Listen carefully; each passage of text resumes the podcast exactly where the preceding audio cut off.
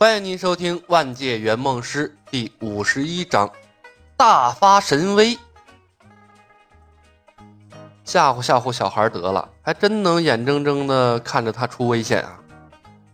李牧很有分寸，要知道魏子琪不仅仅是个单纯的小女孩，还是他的宝贵客户，关系着他的伟大前程呢。魏子琪冲出去的时候，李牧的手里一直端着一把弩弓，瞄着三个歹徒。但凡小女孩有一点危险，他都能保证手里的弩箭射穿歹徒的喉咙。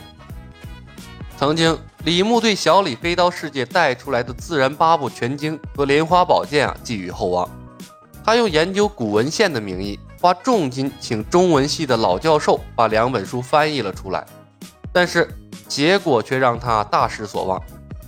翻译过来的玩意儿啊，他仍然看不懂。负责翻译的老教授看到“莲花宝剑”四个字后，还怒斥他胡闹，拿小说里面的东西啊来捣乱。不过老教授也是好心，生怕李牧钻牛角尖儿，反复的告诫他，所谓的内力啊都是骗人的，闹着玩可以，千万不要照着练，不然的话呀，十有八九是要出毛病的。当然，李牧并不迷信老教授，他还是带着翻译完成的秘籍去找了练武多年的老拳师。结果老拳师只看了一眼，就告诉他，他拿来的玩意儿根本就狗屁不通，真要照着练啊，能把人练死。老拳师有武德，也怕李牧练出了事儿，同样呢，语重心长地告诫李牧，内力什么的都是小说家言。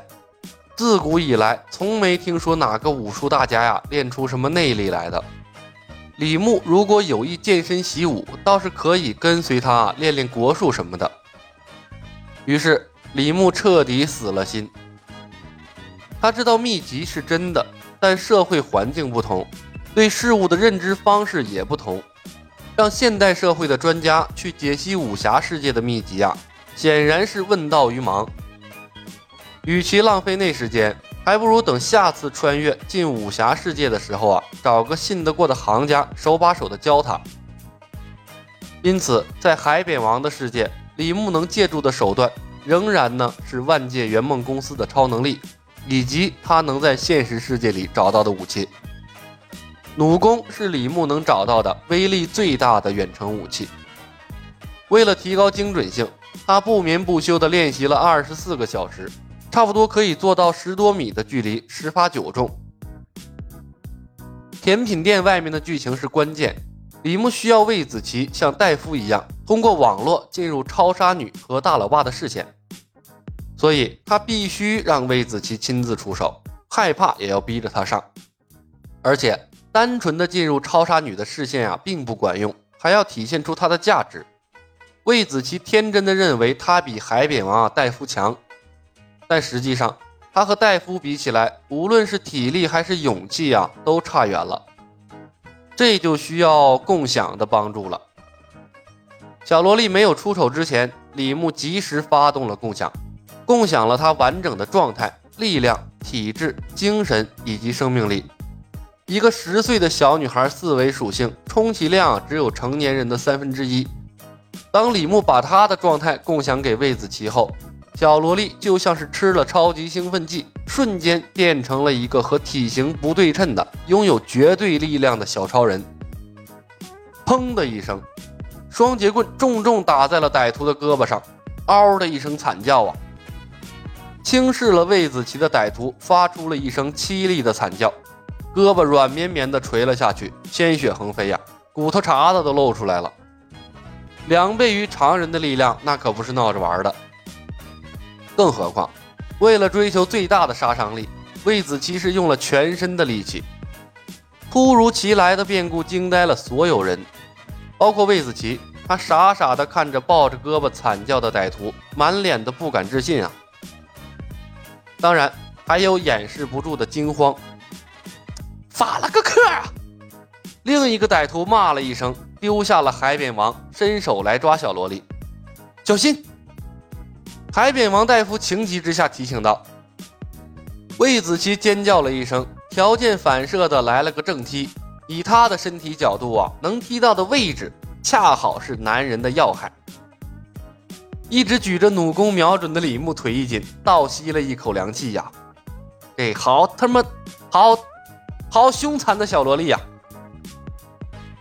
噗的一声，隐约中传来一声脆响，那个歹徒尖叫了一声，打横飞了出去，然后捂着裤裆啊抽搐了几下，躺在地上不动了。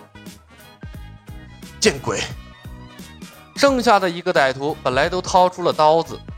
可目睹了同伴凄惨的一幕，看魏子琪的眼神就像是一个魔鬼，嗷嗷怪叫了一声，扔下了手里的刀子，头也不回的跑掉了。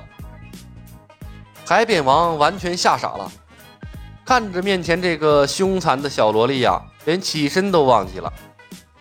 魏子琪看了看自己的手，又看了看自己的脚，试探着打出了一记直拳。竟带出一阵破空声，把他自己都吓了一跳，飞快地把拳头收了回来。甜品店里的小青年一脸兴奋地把镜头对准了魏子琪，努力地记录着他的影像，却没敢像电影里一样从甜品店里跑出来。他也被小萝莉的凶残给吓到了。警笛声远远的传来，李牧把手指放进嘴里，吹了声响亮的口哨。惊醒了发呆的魏子琪，魏子琪一个机灵，一个机灵，啊，猛醒过来，最后看了一眼自己造成的战果，吐了下舌头，转身如飞一样向李牧的位置跑去。没法不飞呀，李牧的共享还加持在他身上呢。海扁王戴夫愣了片刻，也艰难地爬起身来，向着他们追来。巫师大叔，是不是你干的？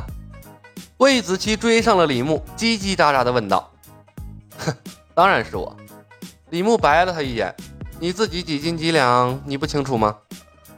酷！